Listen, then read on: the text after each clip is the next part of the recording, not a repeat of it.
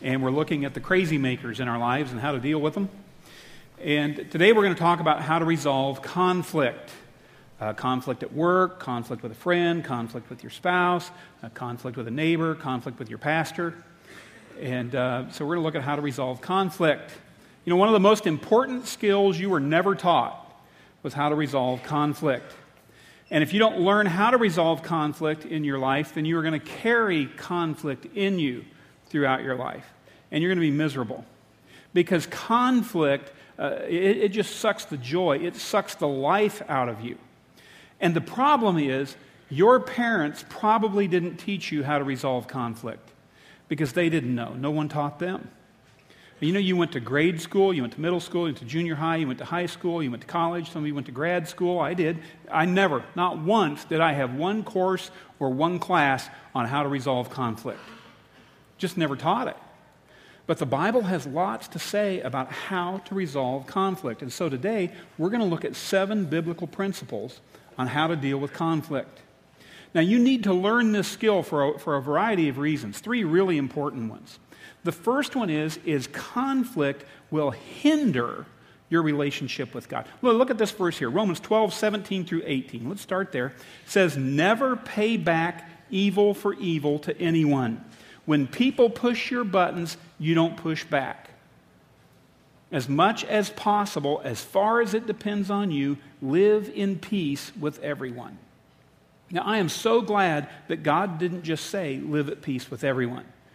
God said, as much as it lies within you, as much as possible, as far as it depends on you, you live in peace with everyone. Because God recognizes, and we all recognize, that there are some people that you just can't live at peace with. They're the crazy makers. You know, no matter how you try to appease them, you can't please them. You ever meet anybody like that? Got anybody like that in your life? Don't point at them. It's always embarrassing when people point at each other. Okay? Well, yeah, we've all got them. And so God says as much as possible, because sometimes it's impossible. As much as far as it depends on you, because you can't control somebody else. You can only control yourself. So as much as possible, live at peace with everyone. Here's why. 3 things that will damage your life because of conflict. First one is, it blocks my fellowship with God. When I'm in conflict with you, it disrupts my connection with God. I mean, that's amazing, but it's true.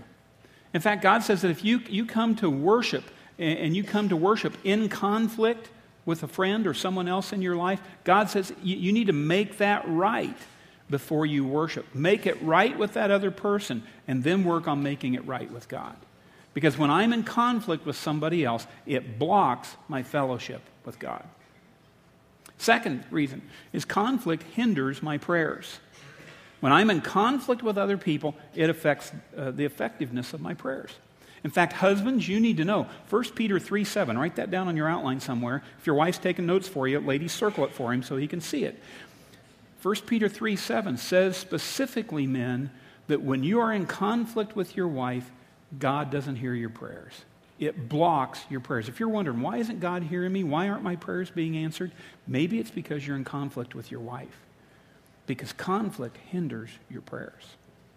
Number 3, conflict hinders my happiness. You cannot be happy and in conflict at the same time. When conflict comes in the front door, happiness goes out the back door because the two cannot reside together. That's the damage that conflict does in your life. So how do I get to peace? How do I resolve the conflict? Parents, write this down, teach it to your kids. You will save them a lifetime of heartache if you'll teach them these 7 principles. Number 1, the first step in resolving conflict is take the initiative. You don't wait for them to come to you. You go to them. You be the peacemaker. You don't ignore. You don't deny the conflict. You don't pretend that conflict doesn't exist in your relationship, in your friendship, your workplace, and your marriage. What is it that you are pretending doesn't exist in your relationship? What is it that you are pretending that doesn't exist in your marriage? Conflict over money, over in-laws, over communication, over sex, over children. You know, what are you pretending is not an issue? And the Bible says you need to take the initiative on it because conflict is never resolved accidentally. You know, you've heard the expression, time heals all wounds. Well, you know, that can be true, but that's not true when it comes to conflict. When it comes to conflict, time doesn't heal conflict. Time makes it worse. Anger, when it's left undealt with, anger turns into resentment and bitterness, and that destroys relationships. In fact, the Bible says it'll destroy you. It says bitterness rots the bones. And we've all seen people who've let anger turn to resentment and bitterness, and it has ruined their life. It's pulled the happiness out of their life, and they become bitter. No, you've got to deal with the conflict. You've got to take the initiative. Now, there are three things that you're going to have to deal with if you're going to take the initiative. And the first one is fear. You're going to have to overcome your fear of confrontation. You know, when you're in conflict with somebody, oftentimes we'll talk to everybody else about the problem before we'll talk to that person. You know, you'll talk to your coworkers, you'll talk to your friends, you'll talk to your small group. You know, you'll talk to everybody but the person you've got the problem with. But the first thing you've got to deal with is you've got to overcome your fear of that conflict. People say, I don't want to deal with conflict. I'm afraid. Well, nobody likes conflict. Nobody likes conflict except crazy makers. If you like conflict, you're a crazy maker. But if you are afraid of conflict, guess what? You're normal. You're normal. But you just need to overcome that fear. You know, guys who have fought in wars, guys who have won medals on the battlefield turn into jello when their wife says, honey, we need to talk. It just strikes fear in the heart of a guy to hear that. You know, what have I done now? But the fear of conflict is as old as Adam and Eve. I mean, it is as old. Adam and Eve blew it in the Garden of Eden. Their relationship with God was broken, and their relationship with one another was broken. You know, they're hiding after they sinned. They don't want to be near God. They cover themselves up to hide themselves even from one another. They don't want to face the reality of the conflict. And Adam said in Genesis 3:10, he says, I heard you in the garden, and I was afraid because I was naked, and I hid. I hid. You know, nakedness there means I was vulnerable. I was exposed. You could see everything about me. You knew what I had done was wrong, and so I hid. And men have been hiding from God ever since.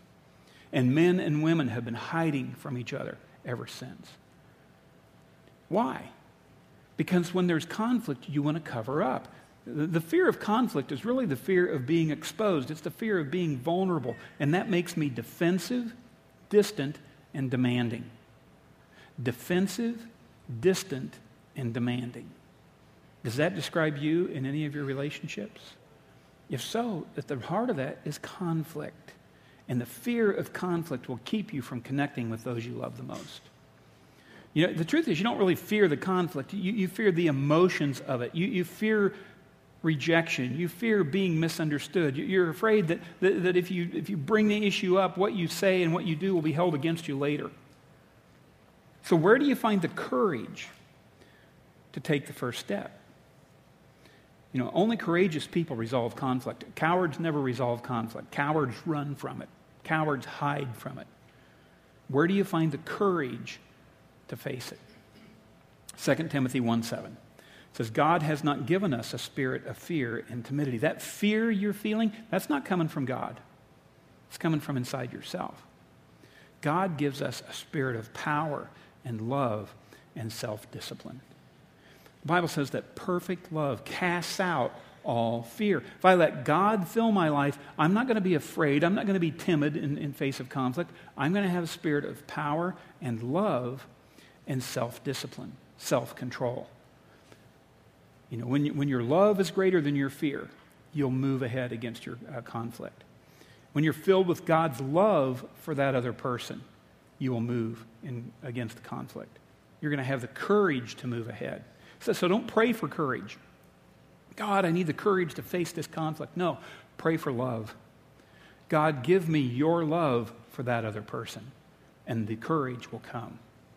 Now, you already know, even as we've gotten this far into the message, you already know who you're in conflict with. Somebody's a name has popped in, a situation has popped in, and you already know who it is. I would encourage you, you just pray, God, give me your love for that person so I can move ahead. And you talk to God before you talk to them. And you certainly talk to them before you talk to everybody else. If you talk to anybody else about somebody else, that's gossip. So you talk to God, and then you talk to them. So you've got to deal with your fear. If you don't deal with the fear, you're not going to take the initiative. Second thing you have to deal with is the timing. The timing. Because timing is everything in conflict resolution. You've got to do it at the right time. And so you say, well, okay, then when they come to me, I'll deal with it. That'll be the right time. But no, that's a cop-out. You know, you don't wait for them. You take the initiative. It's always my first move in conflict management. God expects you to take the first move. You know, Jesus said in Matthew 5:23, if you're standing before the altar in the temple, if you're at worship, if you're doing what you're doing right now, and you suddenly remember that somebody has something against you. It's not that you remember you have a problem with them. You remember they have a problem with you. He says, you leave your offering there beside the altar. Go at once and first be reconciled to that person. Then come and offer your offering to God. Reconciliation has a higher priority than worship. Wow. Reconciliation has a higher priority than worship. I mean, you like to worship, you like to sing, you like to hear God's word. Well, good. But God says there's something more important in your life than that, and that's reconciliation. In fact, God says if you come to worship and you're in conflict with somebody else, he says leave your gift at the altar. You don't take your gift with you. Just because you're in conflict doesn't mean you get out of the giving part, okay? So you leave your gift, you go and make it right, and you come back, and then you restore your relationship with God. Now, Christ is saying here, don't ignore it. It doesn't matter if you're the offended or you're the offender. You need to take the initiative, and you need to do it as soon as possible. You don't postpone it. You don't delay it. Some of you have been putting off conflict for weeks, months, maybe even years.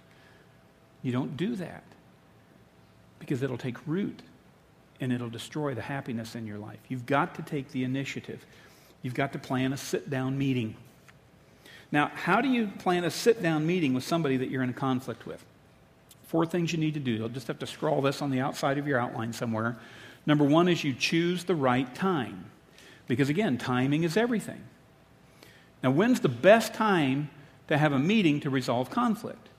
Well, the best time is when you're both at your best. And when you're both at your best is when you both have had your rest. You know, a lot of conflict in marriages happens because we're so tired all the time. And in fact, one of us is tired when the other one's not, and that's a recipe for conflict. And so you need to make sure you've had your rest. You know, if you're going to deal with somebody at work, you've got to make sure that the timing is right. You know, you can't do a surprise attack in the elevator and expect to get it resolved before you get to the next floor. You've got to choose the right time. And you may be ready to talk about it, but they may not be. And so you've got to both be ready. Next, you've got to choose the right place. A place where we can be relaxed, where we won't be bothered, where the kids won't interfere. Maybe they're asleep or even out of the house. A place where we can speak frankly, where we can show our emotions. You choose the right place. Third thing you do is you pray before the meeting. You say, God, I am afraid to do this. I need you to fill me with your love so I'll have power, so I'll have self-discipline and control. And some problems may take more than one meeting, and so you pray before each of the meeting. You bring God into the process. That's what prayer does. It brings God into the conflict resolution process, and that is crucial. And number 4, you come with a positive attitude. You come with an attitude of reconciliation, not an attitude of attacking the person. You come with an attitude of wanting to fix the problem. You don't come to demean, demand, or disagree. You come because, hey, we want to get along on this. Why should I take the initiative? Why can't I just wait for them? Because Jesus commanded it. Because when I don't, it breaks my fellowship with God. It hinders my prayers. And I'm not going to be happy until I deal with the issue. So just think of who do I need to resolve conflict with? And then just say, God, right, I am scared to death. God, I ask you to fill me with your love so I'll have the courage to take the initiative. Second principle, I confess my part of the conflict. You know, your boss may be 99% wrong and you're 1% wrong. That's probably really not the ratio, but let's give you the benefit of the doubt, okay? He may be 99% wrong and you're 1% wrong. You begin by confessing whatever your part is. You know, you don't start with condemning, accusing, attacking, and blaming. You begin with humility and confess your part. Jesus says, why do you notice the little piece of dust in your friend's eye, but you don't notice the big piece of wood in your own eye? First, take the log out of your own eye. Then you'll see clearly to take the splinter out of your friend's eye. You know, humility is starting with my part of the conflict. I just start by asking questions. You know, do I have any part in this? Am I being unrealistic? Am I being insensitive or oversensitive? Am I being ungrateful in this relationship? Am I being too demanding? And you identify whatever your part is, and you confess it. Because relationships, marriages, friendships, any relationship will die from inflexibility. It will die when someone won't take the initiative to resolve the conflict. It will die when someone isn't humble enough to confess their part. And relationships can just get stuck. Sometimes you're just stuck. You can't get on with it. You can't get out of it. You just feel trapped with where you're at. How do you break a relational logjam? Humility. Humility will break a relational logjam. You just confess that, you know what, I am sorry. This is my part of what's been going on, and I admit it. And that'll open it up to resolution, because God resists the proud, but he gives grace to the humble. Third principle, if you're going to resolve conflict, you listen for the hurt. If someone's hurting you, it's because someone's hurt them. It may be you that's hurt them. It may be somebody else, but someone has hurt them. That's why they're hurting you. And so you've got to listen for the hurt. You know, even bosses have hurts. You know, even grumpy neighbors have hurts. And so you've got to listen for the hurt. Ladies, let me give you a little secret about guys. We tend to hide our hurt behind logic. You know, when we're in conflict and we get hurt, we don't say, I'm hurt. No, we say, here's 7 reasons why you're wrong. And here's my chart with arrows and graphs and bullet points to prove that I'm right and you're wrong. That's what we say. We don't say, I'm hurt. We say, you're wrong. But you've got to listen for the hurt. Truth is, all conflict comes from the hurt in our lives. So how do you hear their hurt? Well, James 1:19. Let's read this out loud together. Be quick to listen, slow to speak, and slow to get angry. See, if you're going to listen for the hurt, you got to listen. You are quick to listen. 2 ears, 1 mouth. You listen twice as much as you talk, and you will hear the hurt, and your conflict will go down. Listening is the key to resolving conflict, especially if you will listen for a person's hurts, wounds, fears, and doubt, and then deal with those rather than attacking the person. That leads us to number 4. You consider their perspective. You know, you put yourself in their shoes. You see it from their viewpoint. You know, you intentionally shift your focus from your needs to their needs. You shift from trying to win the argument to trying to resolve the conflict. And you do that by getting their perspective. Man and his wife had a fight on their way to a friend's wedding. They entered the sanctuary, sat down. They sat down intentionally with a chair between them.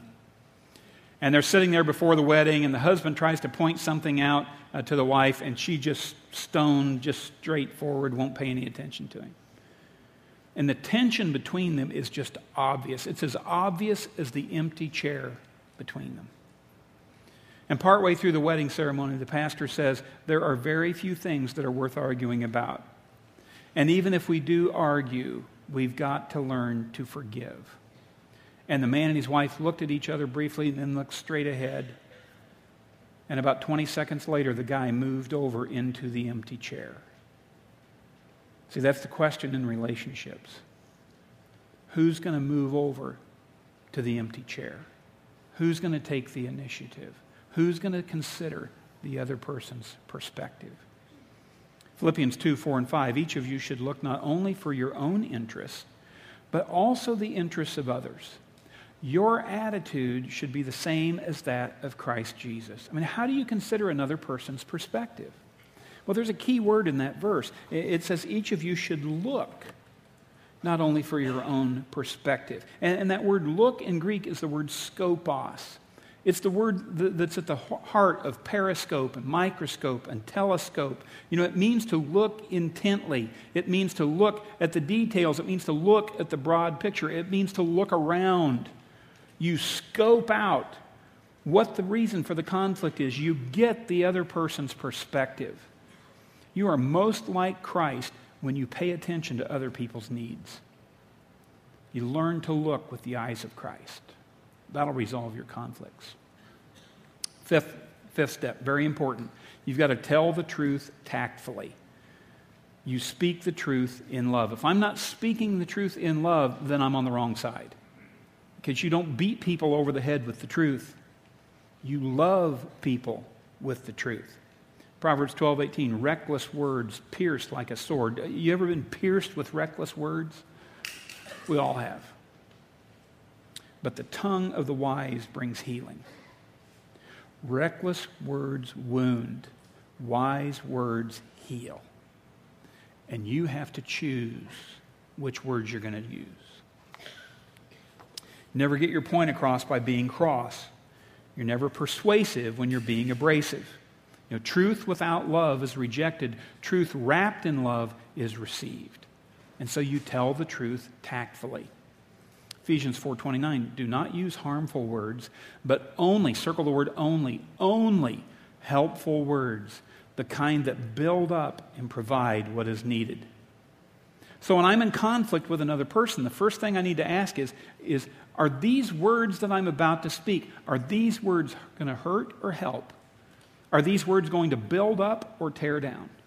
Are these words going to build walls or build bridges? What are my words going to do? You know, is it persuasive or abrasive? And that's learning to attack the problem rather than attacking the person. And most of us never learn that. We just don't learn it. And so that leads to number 6. Principle number 6 is I must fix the problem, not the blame. Usually in conflict, we expend our energy trying to fix the blame on whoever is wrongest. Okay? You've only got so much energy. You do not have enough energy to fix the blame and fix the problem. So you've got to pick which one do you want to do. Do you want to fix the blame? Do you want to fix the problem? Do you want to be right or do you want to be happy? Which one? You need to establish ground rules in your relationship, especially in your marriage. If you're a young married couple, do this early. It's never too late to do it, but do it early. And just establish some ground rules. Just say, this is how we're going to fight fair. And then just follow them throughout your marriage. You know, there are just some things that you never say in a marriage. Some words are just too destructive. They're WMDs. They are words of mass destruction. You know, divorce is a word of mass destruction. Threatening to walk out, that's destructive. You know, dragging your parents into the conflict, that's destructive. You establish boundaries where, you know, we're going to agree that we're not going to say this. No matter how angry we get, no matter how upset we are with each other, we're not going to use these words, we're not going to say these things because they destroy the relationship rather than build it up. The Bible's very, very specific about what's out of bounds. Just one example is Colossians 3:8. Colossians 3:8, you must rid yourself. Notice this, it is not optional. You must rid yourself. You know, these are off limits. Of all such things as these, anger, rage, malice, slander, and filthy language from your lips. What comes out of our mouth in conflict? What comes out of our mouth when we're in a fight? Anger, rage, malice, slander, filthy language. The Bible says you need to take that out. It's off limits.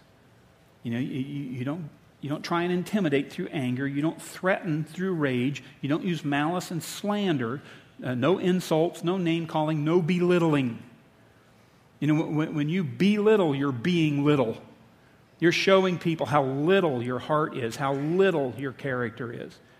You know, little people belittle. Great people make other people feel great.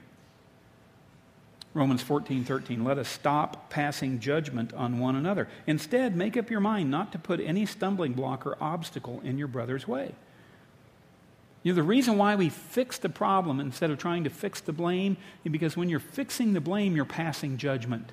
And that's not our job. God is the judge. We're not the judge. God is. It's our job to fix the problem, not fix the blame.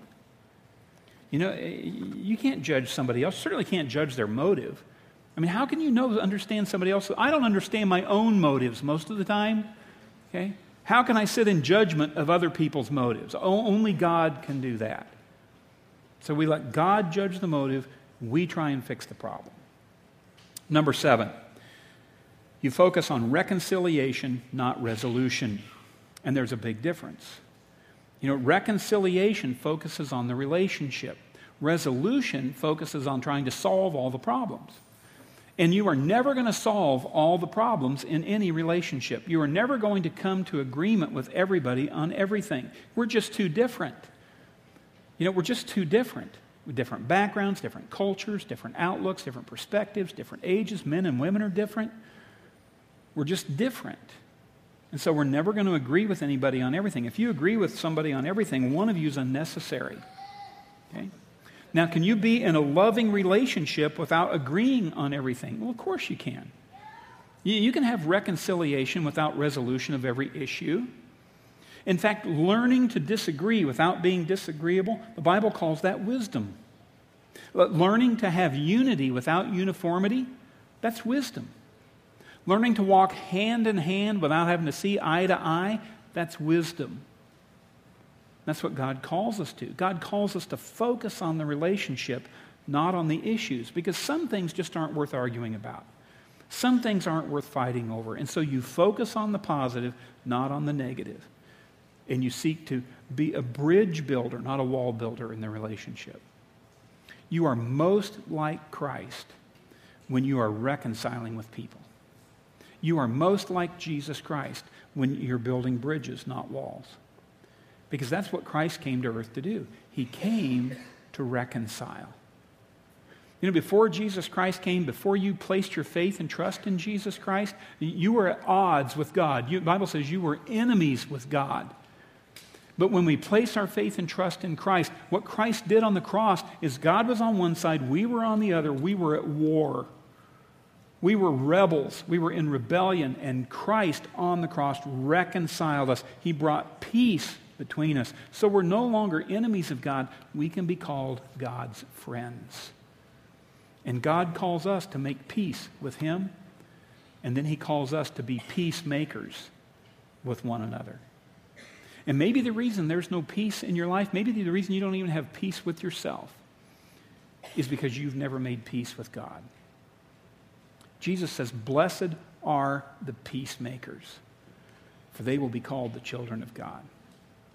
You know, it's always more rewarding to resolve the conflict than it is to dissolve the relationship.